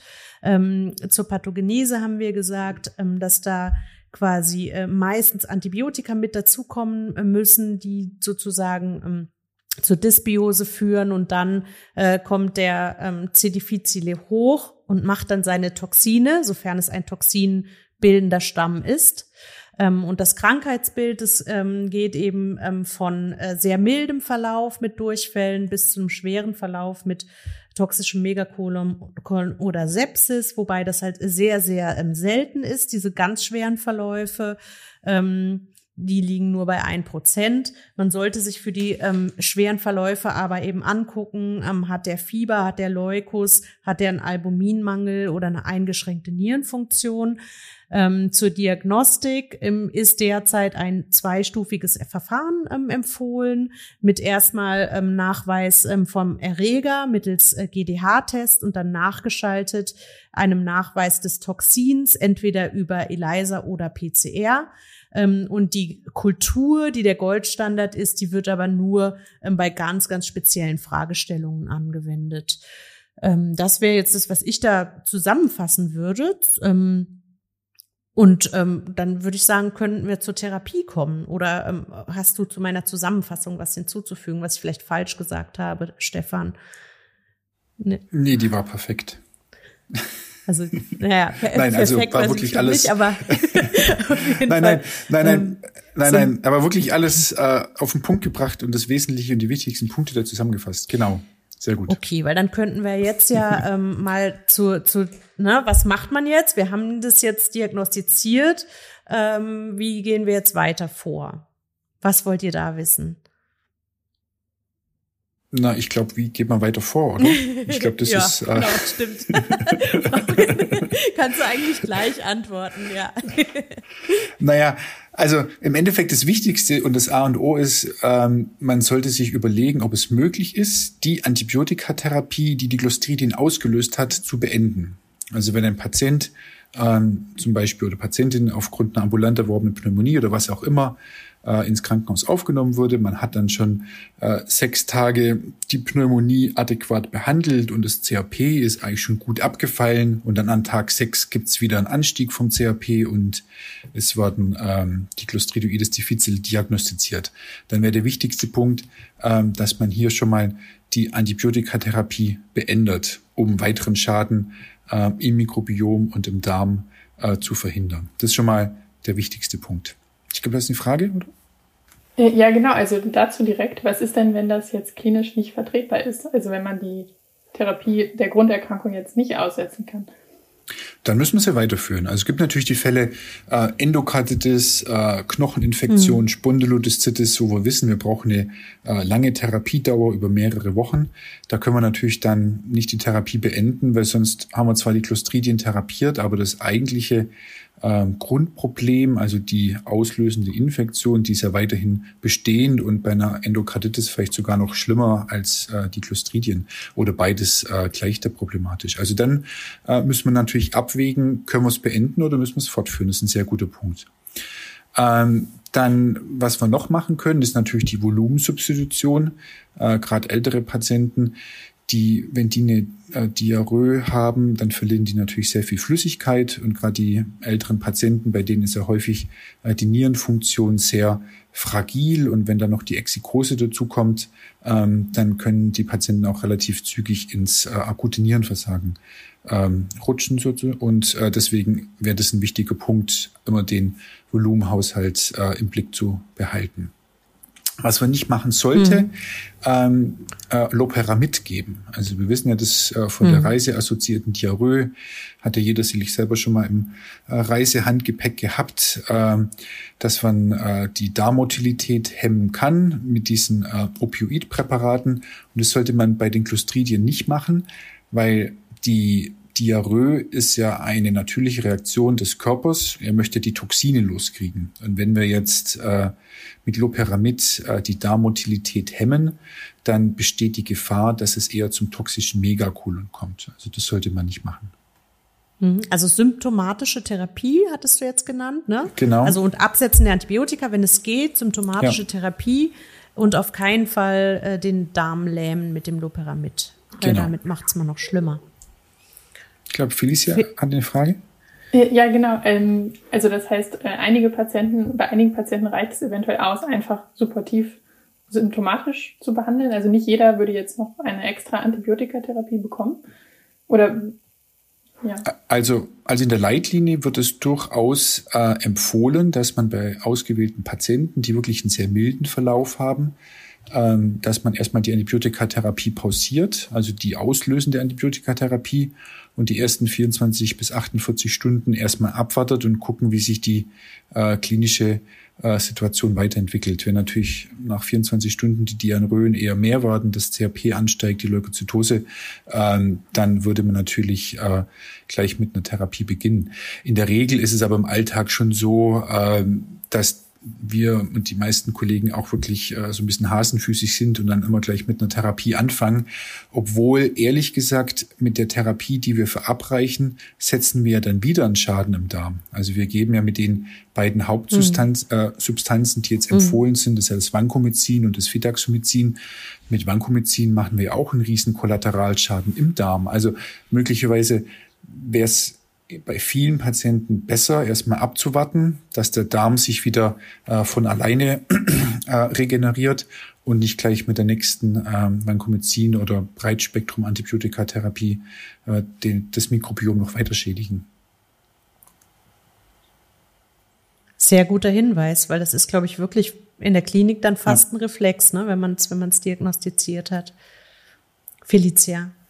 Ähm, ja, ich hatte mich das nicht jetzt auch gefragt. Ich hatte auch noch gelesen, dass eventuell Metronidazol auch in Frage kommt. Und ähm, meine Frage war jetzt auch, warum man bei solchen Patienten, die sowieso jetzt schon so eine äh, Problematik haben, äh, also bei Vancomycin hat man ja dann wahrscheinlich direkt das nächste Problem mit den Vancomycin-resistenten Enterokokken. Also verschlimmert man da nicht eigentlich von vornherein her die Situation? Also äh, zur Therapie ähm, von den Clostridoides gab es in den letzten Jahren einen großen Wandel. Also nicht nur der Name hat hm. sich gewandelt, sondern auch äh, die Therapie. Und äh, früher in den alten Leitlinien, aus, äh, auch noch der aus Deutschland vom Jahr 2015, da war es so, dass man gesagt hat, die milden Verläufe, die können wir mit Metronidazol behandeln. Also zehn Tage ist immer so die Standardtherapiedauer und die schweren Verläufe schwer definiert über dieses Albumin, Nierenfunktion, äh, CRP und die Leukozytose, die bekommen Vancomycin. Das war immer so der die gängige Lehrmeinung und äh, im Alltag mach, äh, machen das auch noch viele Kollegen. In den letzten zwei Jahren oder auch äh, ja in den letzten zwei Jahren gab es so ein, ein gewisses Umdenken, weil man gesehen hat, ähm, dass Patienten, die mit Metronidazol therapiert wurden, auch die einfachen Verläufe, dass die ein niedrigeres Therapieansprechen hatten im Vergleich zu den Patienten, äh, die primär Vancomycin bekommen haben. Und das Problem äh, von Metronidazol ist, wenn man das äh, oral verabreicht, dann wird es zum hohen Grad im oberen Gastrointestinaltrakt resorbiert. Und unten im Dickdarm, wo die Clostridien sitzen, ist die Konzentration ziemlich gering, sodass es häufiger zum Therapieversagen kommt. Also wir haben Therapieansprechen äh, von Vancomycin äh, von über ja so äh, 90 Prozent und beim Metronidazol war es eben nur 75 bis 80 Prozent. Und wenn man äh, Vancomycin verabreicht, dann wird es nicht resorbiert. Also manche Kollegen machen dann immer noch einen Vancomycin-Spiegel im Blut und wundern sich, dass mhm. Vancomycin nicht nachweisbar ist. Aber wenn man das äh, oral verabreicht, Vancomycin, wird es nicht resorbiert. Also auch eine MRSA-Pneumonie mit oralem Vancomycin zu therapieren funktioniert. Das ist ein Kunstfehler, kann man schon sagen, ne? Ist ein, genau, ist ein, äh, ist ein der Kunstfehler. Und wenn wir eben das äh, Vancomycin oral verabreichen, dann wird es nicht resorbiert und wir haben sehr, sehr hohe Vancomycin-Konzentrationen im Darm, sodass äh, wir die Clostridien sehr äh, effektiv abtöten können. Aber eben nicht nur die Clostridien, äh, sondern auch die anderen äh, Bakterien im Darm. Und eine Sorge, die man eben hat, wenn man jetzt, äh, wenn die Empfehlung ist, dass man das Metronidazol komplett weglässt, also gar nicht mehr verabreicht. Metronidazol ist komplett aus allen Leitlinien äh, quasi nur noch im äußersten Notfall, wenn nichts anderes verfügbar ist, dann soll man dann Metronidazol verabreichen.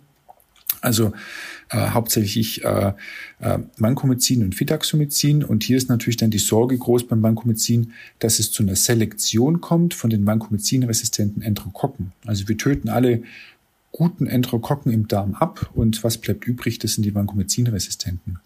Es ist immer eine große Diskussion, aber schlussendlich muss man sagen, wurde das in mehreren Studien, konnte man das nie so richtig nachweisen, dass da wirklich ein Zusammenhang besteht erscheint erstmal logisch, aber so richtig gibt's eigentlich kein, ähm, keine Evidenz, dass das so ist.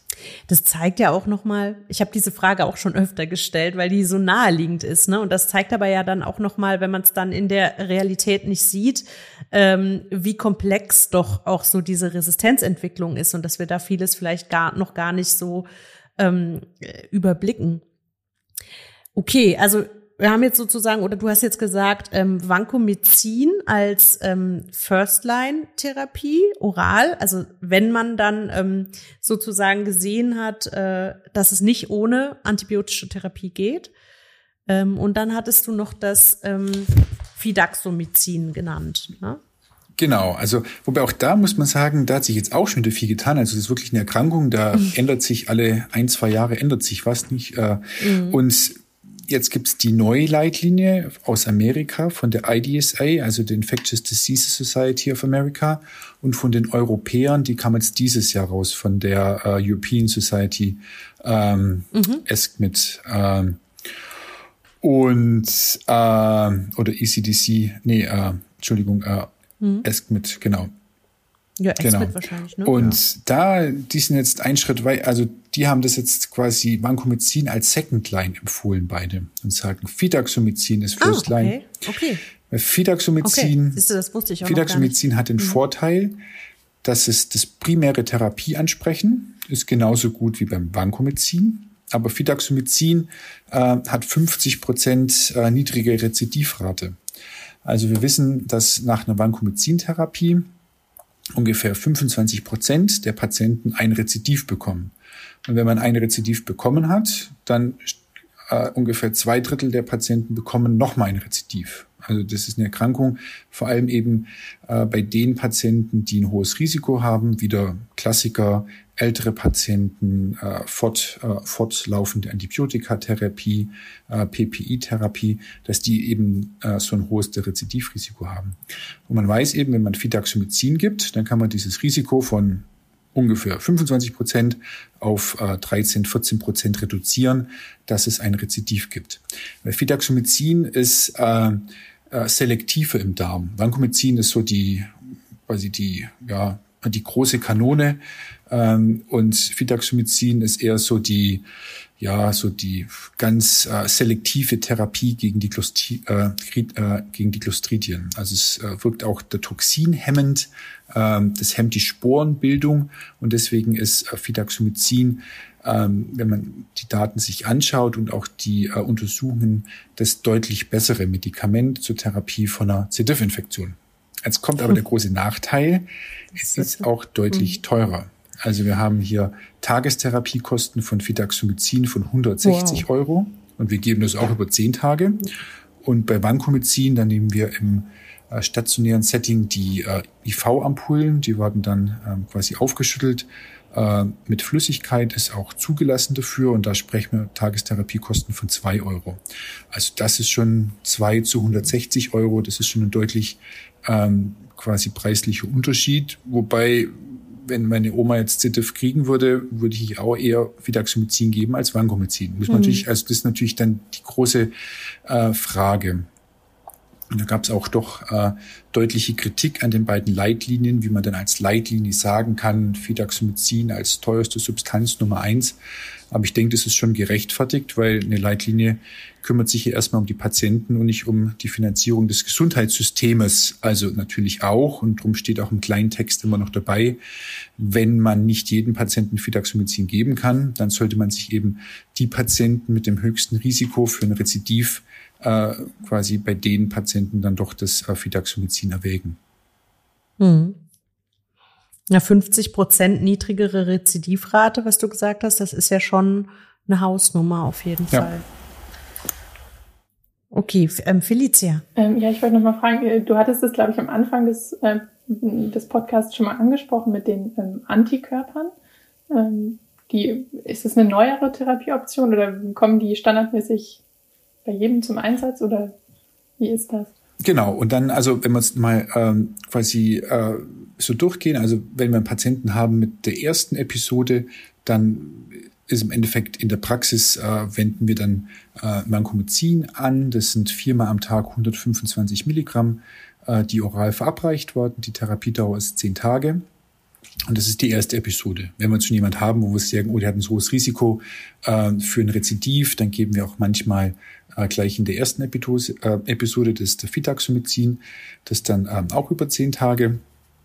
Und wenn die Patienten dann äh, ein Rezidiv bekommen, ähm, dann wird empfohlen in der Leitlinie, dass man jetzt dann äh, zum Fidaxomycin greift. Äh, das wäre eine Option.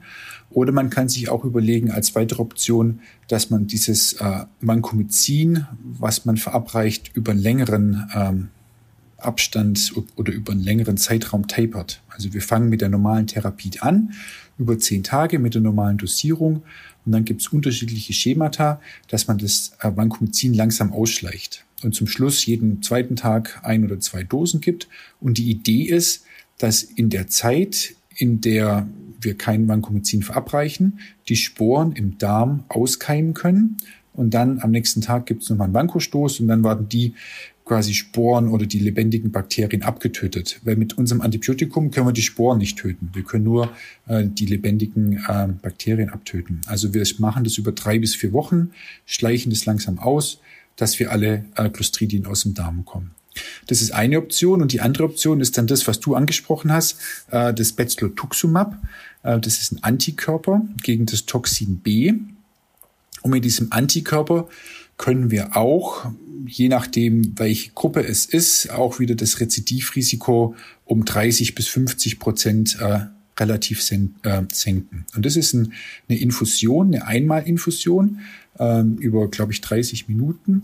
Und das wird zusammen mit der normalen Therapie verabreicht. Also man gibt dann das Vancomycin über 10 Tage und an Tag eins oder zwei gibt man dann das Bezlotuximab dazu mit der Idee, dass man das Rezidivrisiko senkt. Und es funktioniert auch. Aber auch hier wieder das Problem, dass es äh, eine relativ teure Therapie ist. In Deutschland haben wir die Möglichkeit, äh, das über NUP äh, zu finanzieren. Also dieses NUP ist ja diese neue Untersuchungs- und Behandlungsmethoden. Das muss man aber im Vorfeld äh, mit den Krankenkassen dann verhandelt haben. Aber das ist auch eine Option, die man dann in der Regel bei einem rezidivierenden Verlauf äh, anwenden kann. So monoklonale Antikörper, die gehen ja meistens so in die Tausende, ne? oder? Von der von den genau, Therapiekosten sind, her. Ja, mhm. ja, das ist schon der Bereich, über den wir uns unterhalten. So dass wahrscheinlich dann auch die Diskussion ist, ob es dann nicht doch manchmal besser ist, äh, direkt zum äh, Fidaxomycin zu greifen, was dann teurer ist, aber wo man dann später dann nicht das teurere braucht. Also könnte ich mir vorstellen, ich weiß es nicht. Genau, das ist, äh, gibt auch viele oder gibt auch schon Versuche von den äh, Firmen, äh, das natürlich quasi Kosten, also die ähm, quasi Kosteneffektivität äh, irgendwie zu, genau, mhm, das, äh, ja. Aber das Problem ist halt immer, man kann das schon gesamtgesellschaftlich berechnen und man kommt da vielleicht immer auf ein gibt eine schöne Arbeit aus Spanien, dass man sagt, wenn man jedem Patienten äh, primär Fidaxomycin gibt, ist es unterm Strich äh, günstiger für das Gesundheitssystem, weil natürlich die Rezidive wieder mit einem äh, erneuten Krankenhausaufenthalt einhergehen, wieder mit äh, zehn Tagen Therapie etc. etc. Aber das ist natürlich in unserem Gesundheitssystem leider zählt diese Sichtweise nicht so viel, weil natürlich jedes Krankenhaus für sich schaut. Und wenn ich natürlich für einen Aufenthalt mhm. nur ja. 1500, 2000 Euro maximal bekomme und muss aber schon so viel für die Therapie bezahlen, dann ist das natürlich äh, nicht, quasi wird das selten gemacht. Hm. Clara. Ja, ich habe noch eine Frage, wie es denn weitergeht. Also wenn ich jetzt einen Patienten hatte, der hat eine C. diff-Infektion, die habe ich behandelt, gibt es Möglichkeiten, dann im Anschluss das Mikrobiom wieder aufzubauen, also den, dass es dem Patienten dann wieder besser geht? Also helfen Probiotika zum Beispiel oder ja, was würdest du da empfehlen? Genau. Ähm, also wichtig ist, wenn wir dann die Therapie angefangen haben, geht es natürlich erstmal auch zum Gucken, ob die Therapie anspricht. Mhm. Äh, das ist auch ein ganz wichtiger Punkt. Und man darf nicht nervös werden. Das dauert meistens so drei Tage, äh, bis die Stuhlfrequenz und die Konsistenz so wieder Richtung normal geht. Aber dass der Patient wieder wirklich ganz normalen Stuhlgang hat, da können einige Wochen äh, ins Land gehen. Wichtig ist, was man nicht machen soll, man soll keine äh, kontrollmikrobiologische ZIF-Untersuchung machen, weil ungefähr bei einem Drittel der Patienten ist, obwohl die klinisch schon geheilt sind, Monate danach immer noch äh, die Toxine im Stuhl nachweisbar. Guter also Hinweis. Es ist nicht so wie bei einer Staph aureus Bakteriämie, wo wir sagen, okay, Blutkultur ist negativ, der Patient, dem geht's besser. Also man darf wirklich, man, äh, das soll nur die Klinik anschauen, wie geht's im Bauch, Stuhlfrequenz, Konsistenz, CRP, äh, Leukozytose, ganz arg wichtig. Und dann ist die Frage, wie können wir, oder das war deine sehr gute Frage, äh, wie können wir dann den Darm wieder aufbauen? Und im Endeffekt muss man sagen, äh, Naturjoghurt ist eigentlich so ganz gute Empfehlung, weil wir wissen, es gibt ja ganz viele unterschiedliche Lactobacillen, ähm, linksdrehend, rechtsdrehend, Rhamnosus, Casei, sonst irgendwas. Und es gibt viele Präparate, die versuchen, das äh, quasi äh, zusammenzufassen aber es gibt auch Studien, die zeigen, dass man mit ganz normalem äh, Naturjoghurt äh, ungesüßtes wieder aufbauen kann. Also das wäre eigentlich die Empfehlung äh, ohne groß künstlichen Zusatzmittel. Ja, und dann immer, glaube ich, die gleiche, den gleichen Joghurt, oder? Habe ich mal gelesen. Weil die auch. Alles habe ich jetzt nee? nicht gelesen. Also das ist. nee. das ist jetzt auch eher ja, Brigitte-Niveau. Direkt dazu noch. Clara. Ich habe direkt dazu noch eine Nachfrage, weil du meintest jetzt, dass häufig lange noch Clostridoides nachgewiesen werden können. Aber wie kann ich das denn dann von Rezidiven unterscheiden, wenn ich jetzt wieder eine Episode mit Durchfall habe ähm, und es nicht so ganz eindeutig ist? Naja, das ist die große Frage. Also wir haben einen Patienten, der hatte Symptomatik, wird therapiert, ist geheilt. Und dann kommt er im Verlauf wieder nach drei bis vier Wochen. Und dann ist so ein bisschen die Gretchenfrage, aber das ist auch eher so akademisch, ist jetzt, ist es ein Rezidiv, also mit demselben Stamm, mit denselben Clostridien, oder ist es eine Neuinfektion mit anderen Clostridien. Von der Therapie würde sich kein Unterschied zeigen, also würde es keinen Unterschied machen und wir würden es einfach als im Alltagssprachgebrauch als Rezidiv sagen. Also es gibt äh, in den Leitlinien äh, spricht man auch von Relapse und äh, Recurrent Infection und unterscheidet dann noch genau nach Tagen. Also das ist aber eher nicht praktikabel. Also der hat halt wieder Clostridien, ist ein Rezidiv und man muss es nochmal therapieren. Das ist so die äh, im Alltag das Vorgehen. Ob das jetzt dieselben Clostridien sind oder andere, äh, das weiß man in der Regel nicht. Außer man macht eine Untersuchung, äh, eine Genomanalyse. Okay, ich würde mal ähm, versuchen, was wir zur Therapie gesagt haben, äh, auch jetzt nochmal zusammenzufassen. Also ähm, wir haben eine ähm, CDI, dann wäre ähm, First Line jetzt die neuesten Empfehlungen, sogar First Line schon Fidaxomycin. Ähm, ist, man kann aber auch aufgrund der Kosten bei Patienten mit äh, niedrigem Rezidivrisiko ähm, auch immer noch First Line äh, Vancomycin einsetzen, per OS dann natürlich. Ähm, Metronidazol wird eigentlich nicht mehr ähm, First Line empfohlen und wird eigentlich ähm, gar nicht mehr empfohlen, weil es im Darm unten im, im Kolon, wo die Infektion stattfindet, gar nicht so gut ankommt, hattest du gesagt, weil es vorher schon wegresorbiert wird. Ähm, und ähm, wenn die Patienten dann doch mit Rezidiv kommen, ähm, dann kann man entweder versuchen, Vancomycin länger zu geben und das dann so zu tapern, damit man auch die ähm, auskeimenden Sporen immer wieder erfasst.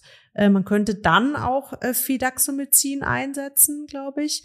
Oder man könnte auch das Vancomycin ähm, mit so einem Antikörper Bezlo, äh, ähm, kombinieren, was aber ähm, sehr teuer auch ist. Das ist jetzt das, was ich bisher zur, zur Therapie mitgenommen habe.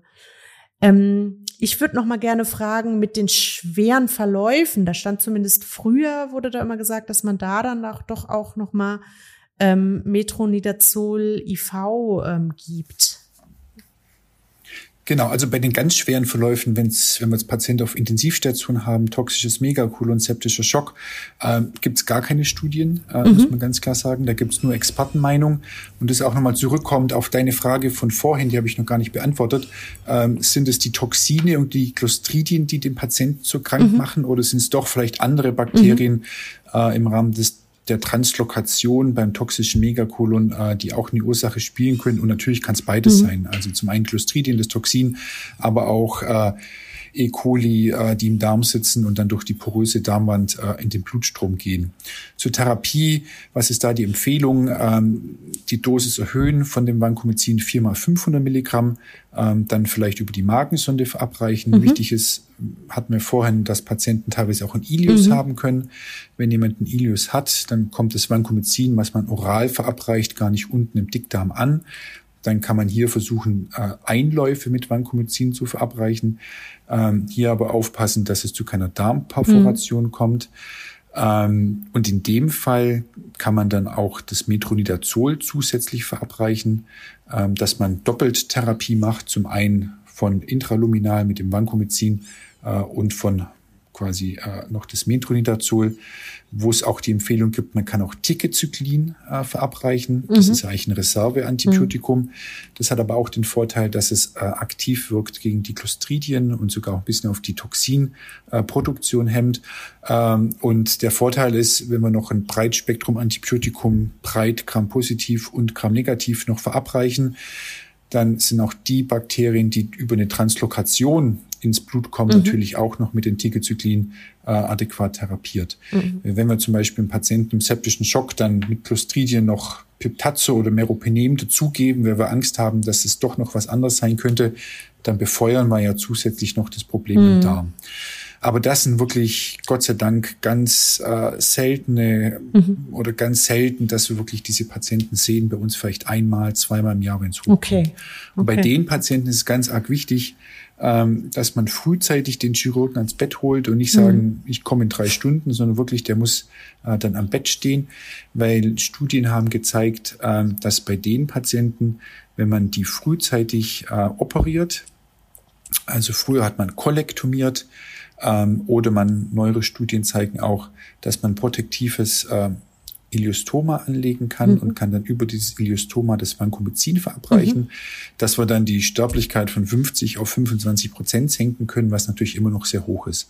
Aber das geht wirklich innerhalb von Stunden, dass die Patienten dekompensieren und deswegen bei den Patienten auf jeden Fall frühzeitig äh, einen Chirurg dazu holen. Ah ja, und ähm, das Metronidazol, die Idee davon, so hatte ich das zumindest immer verstanden, ist, das kann man ja dann IV geben, wenn man halt so eine ähm, Ilios-Problematik hat, dass da nicht mehr so gut was ankommt.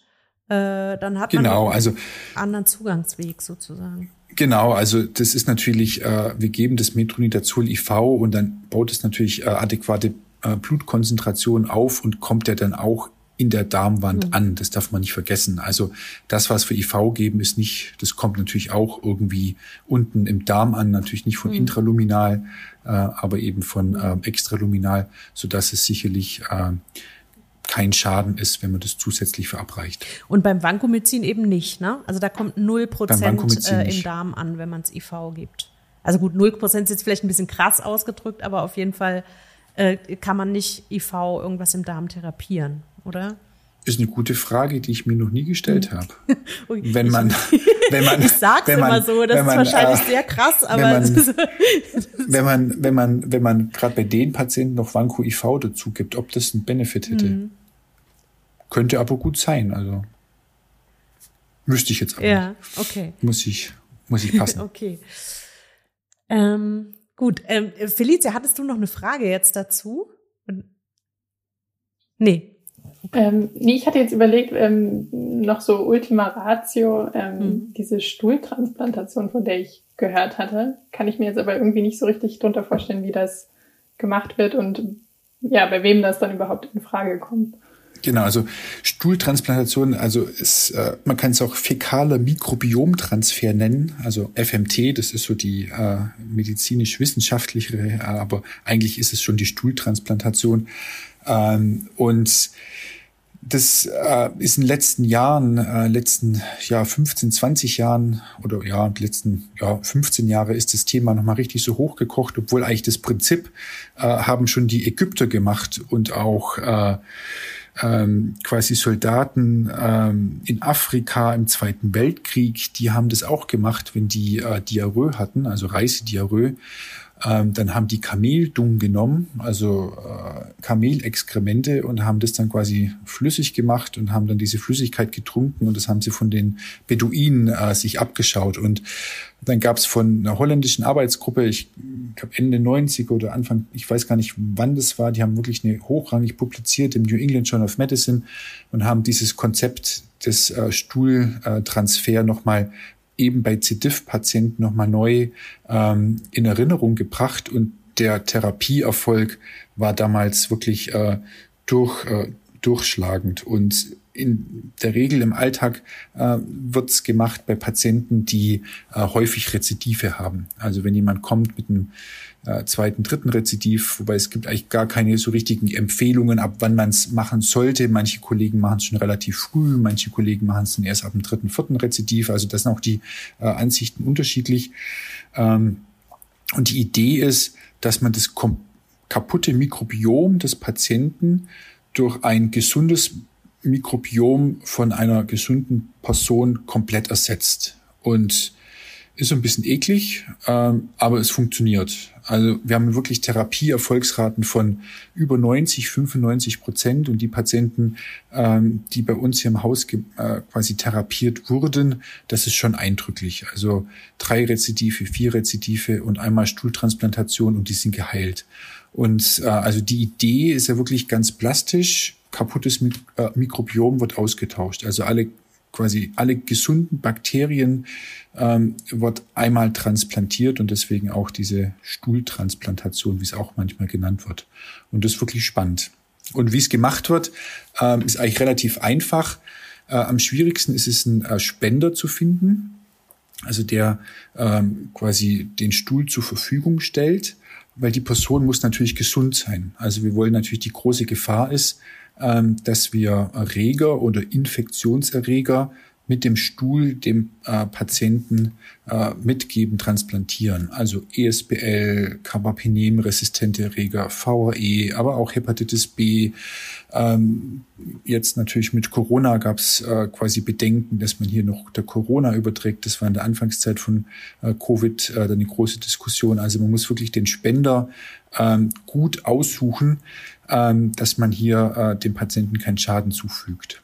Und dann gab es dann auch viele Bedenken. Mikrobiom ist ja ganz arg wichtig, also auch für die äh, Gehirn-Darm-Achse äh, gibt es ja auch viele Ideen und Zusammenhänge oder auch äh, auf den äh, Metabolismus, dass, äh, dass da das Mikrobiom einen großen Einfluss hat. Und es gibt einen Fallbericht schon vor längerer Zeit äh, von einer Patientin, äh, die C. diff hatte und die hat von ihrer adipösen Tochter, hat die den Stuhl bekommen hat ihn dann infundiert und ist danach dann selber adipös geworden. Und es gibt auch in der Tat äh, bei Mäusen gibt Studien, dass wenn man äh, quasi Mäusen, die Diabetes haben, also eine hohe Insulinresistenz, wenn man denen den Stuhl transplantiert von gesunden Mäusen, dass man dann auch Teil äh, dieser äh, Insulinresistenz wieder rückgängig machen möchte. Also Mikrobiom ist wirklich ein sehr äh, heißes Thema äh, die letzten Jahre und wenn man sich ganz schnell toll habilitieren möchte, dann kann man quasi, muss man irgendwas mit Mikrobiom machen. Also Depression, Mikrobiom, hm. Gewichtszunahme, Diabetes, überall geht es immer um äh, Mikrobiom. Clara. Ja, ich habe dazu noch eine Nachfrage. Wenn du sagst Transplantation, heißt es dann, ich muss auf jeden Fall vorher die orale Vancomycin-Therapie machen, um quasi erstmal das vorherige quasi alle Mikroorganismen abzutöten und dann den Stuhl zu transplantieren? Ähm, genau. Ja. Genau, das ist äh, gerade so die aktuelle Empfehlung, dass man äh, eine Therapie erstmal ganz standardmäßig macht mit zehn Tagen Vancomycin. Und dann läuft es in der Praxis so ab, dass man den Stuhl nimmt, ähm, quasi von der Person, der wird dann aufgeschwemmt im Mixer. Und dieser Überstand, der wird dann ähm, durch ein durch, eine, äh, durch einen Filter gefiltert und die Flüssigkeit ähm, gibt so zwei Optionen. Man gibt es von oben, also über die Magensonde oder über die PEG oder im Rahmen einer äh, Koloskopie, wo man dann den sauberen Darm eben dann diese Flüssigkeit einsprüht, was ich jetzt eher machen würde als mhm. Patient als von oben. Und äh, dann hat man quasi diesen Stuhl transplantiert oder dieses äh, Mikrobiom. Das geht aber auch noch weiter. Also die äh, neueste Entwicklung ist, äh, dass, äh, dass man den Stuhl quasi gar nicht die Flüssigkeit komplett äh, transplantiert, sondern nur das Best-of, also dass man sich die Bakterien raussucht, äh, die verantwortlich sind oder die äh, hauptverantwortlich sind äh, für die gesunde Darmflora, die dann in äh, Kapseln verpackt ähm, und die Kapseln dann quasi oral zuf, äh, zuführt. Und es gibt auch schon ein, zwei amerikanische Firmen, die das äh, quasi bis zur Marktreife bringen wollen, ähm, dass man quasi dann diesen Stuhltransplantation oder diese, diesen Transfer einfach mit Kapseln macht. Was sicherlich angenehmer ist für alle Beteiligten. Ja, genau. Also ähm, mit den Spendern. Aber wie ist das dann? Muss das dann immer ähm, zwangsläufig jemand aus dem familiären Umfeld sein? Weil du jetzt sagtest, mhm. Tochter, Mutter oder weil ich, also ich denke jetzt einfach, dass die ja wahrscheinlich jetzt Menschen aus unterschiedlichen Ländern auch sowieso ein anderes Mikrobiom haben. Also dass ja. es vielleicht dann schwierig ist bei einer Transplantation. Genau, also eine sehr gute Frage. Äh, anfangs hat man äh, auch bei uns äh, Angehörige aus dem Umfeld genommen. Wenn man gesagt hat, okay, äh, gerade wenn es um Autoimmunerkrankung geht, nimmt man natürlich jemand lieber aus dem eigenen Umfeld als jemand komplett äh, jemand Fremden. Aber man hat dann ziemlich schnell gemerkt, dass das relativ aufwendig ist und relativ teuer. Also äh, man muss dann jeden Spender äh, quasi nochmal komplett von A bis B untersuchen und häufig geht es dann auch relativ lang, bis man da ähm, Ergebnisse bekommt. Und viele hatten auch gar keine Angehörigen, gerade ältere äh, Patienten, wo die Angehörigen irgendwo weit, äh, weit weg gewohnt haben, die kommen dann nicht mal zum Untersuchen und zum Stuhl abgeben. Und deswegen ist, ähm, ist es schon so, ähm, dass viele Zentren jetzt so einen eigenen äh, Spenderpool haben. Mhm. aus der eigenen Abteilung mhm. oder irgendwelche Freiwilligen, die zwar regelmäßig untersucht werden, aber halt auch nicht bei jedem Patienten neu ähm, und die dann den Stuhl ähm, quasi eben dann spenden. Mhm. Und es gibt auch in Studien, konnte man auch zeigen, dass es äh, Superspender gibt, also dass bei denen, bei manchen Patienten ähm, das ansprechend größer ist, wenn sie einen Stuhl von diesem Superspender bekommen, als bei, wenn andere Patienten äh, quasi einen Stuhl von jemand anders bekommen. Also gibt es wohl auch nochmal Unterschiede zwischen den gesunden Spendern. Beim einen klappt es besser und beim anderen weniger gut. Also wirklich ein sehr spannendes Thema. Und äh, das funktioniert. Mhm. Das ist wirklich faszinierend. Also man macht die Stuhltransplantation und die sind geheilt. Das kann man sich nicht so, also wir geben für 2000 Euro irgendwelche Medikamente und können die Rezidivrate um 20, 30 Prozent senken und wir machen einmal Stuhltransplantation und das ist weg. Das ist schon faszinierend. Clara. Glaubst du denn, also gerade wenn du sagst, das ist so wirkungsvoll und so gut, hat das Ausbaumöglichkeiten? Also wird das in Zukunft mehr in den Fokus kommen oder sind wir da eigentlich schon an dem Punkt angelangt? Nee, ich glaube, das wird noch weitergehen. Ähm, das große Problem ist aber, was wir aktuell haben oder was die Firmen haben, ähm, dass wenn man ein Produkt zur Marktreife bringen möchte, also als Medikament, dann muss man ja nachweisen, dass in jeder Charge gleich viel von den Bakterien ist. Also man kann jetzt nicht sagen, oh, da haben wir jetzt von dem, von dem Spender haben wir jetzt da 10 hoch 4 Lactobacillen irgendwas drin. In der nächsten Charge sind es vielleicht nur 10 hoch 3. Und ich glaube, das ist so ein bisschen ein Problem, soweit ich das verstanden habe, dass, dann, dass man das wirklich äh, richtig in eine Produktionskette für die marktreife Zulassung, dass in jeder Charge gleich viel von diesen Bakterien drin sind. Und es gibt eben auch sehr wenige ähm, Produkte im Arzneimittelbereich, die das geschafft haben. Es gibt E. coli Nissle. Wenn man da auf die Ver äh, Verpackung draufschaut, dann ist auch eine quasi eine Menge drin, also quasi 10 hoch irgendwas an E. coli Stämmen und das ist eben immer gleich. Und das ist, glaube ich, das große Problem, äh, warum mhm. man das noch nicht geschafft hat, das so zu standardisieren, dass man in die Apotheke geht und sagt, ich möchte gern 20 Tabletten Stuhl oder was auch immer. Mhm. Und dieses Verfahren, wie du es jetzt beschrieben hast, das ist natürlich schon ähm, äh, für die Klinik wahrscheinlich schon eine Herausforderung und wird deswegen natürlich vermutlich nicht direkt bei jedem Patienten eingesetzt. Genau, und mhm. dann dazu gibt es natürlich auch dann noch rechtliche äh, Unsicherheiten. Also es ist aktuell ist immer noch so ein individueller Heilversuch. Ähm, mhm. Und dann gab es auch eine Zeit lang dann die Diskussion, ist es, wenn man eine Studie macht, ist es jetzt äh, Arzneimittelstuhl, also nach AMG, oder ist es dann eher was fürs Paul-Ehrlich, PI? Also das sind so viele Dinge, mit denen man ähm, konfrontiert wurde oder wird, ähm, was es eben nicht so einfach macht, weil es ist eben kein Antibiotikum, wo immer vier Gramm Piperacillin im Fläschchen mhm. sind, sondern es ist eben Stuhl von einem Spender, der, der da eben kommt. Also das, das ist, das macht es eben ganz spannend. Mhm. Aber ich glaube nicht, dass wir da schon am Ende sind. Das wird noch weitergehen.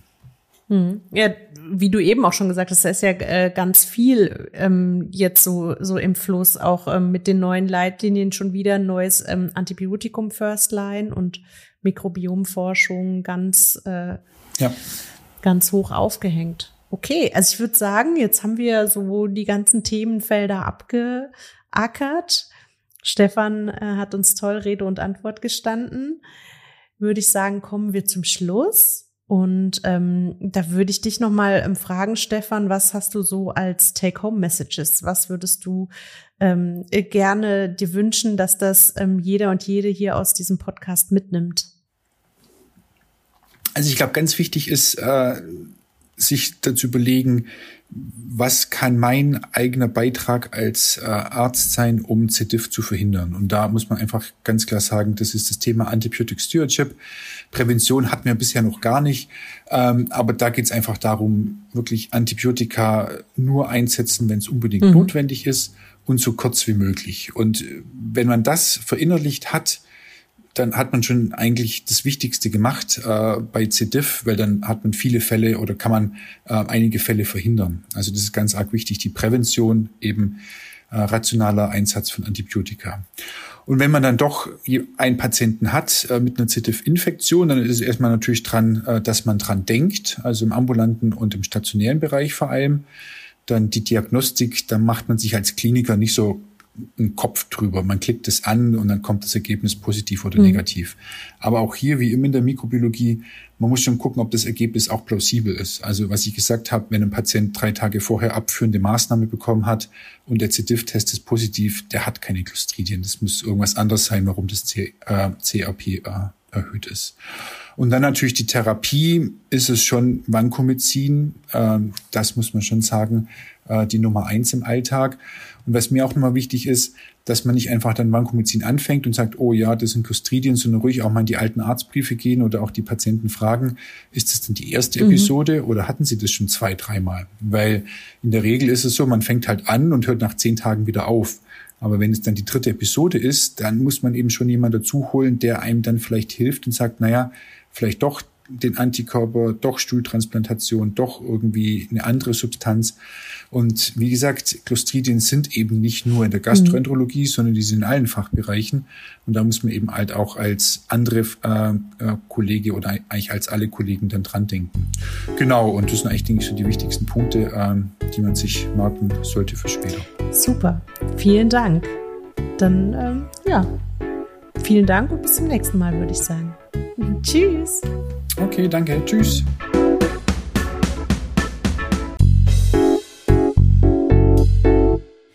Wie hat euch die Folge gefallen? Habt ihr was dazugelernt? Schreibt uns gerne euer Feedback per Mail an rei-info.charité.de, direkt über unsere Website www.rei-projekt.de/students oder auf Twitter. Noch besser, füllt gleich unseren kurzen Evaluationsbogen zur Folge aus, den wir in den Show Notes und auf unserer Website verlinken.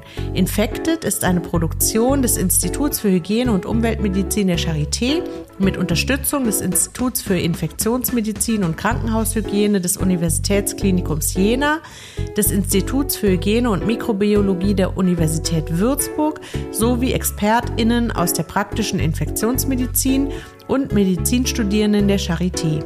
Der Podcast ist Teil des Projekts Reihe Students und wird gefördert vom Bundesministerium für Bildung und Forschung im Rahmen des Konsortiums Infect Control.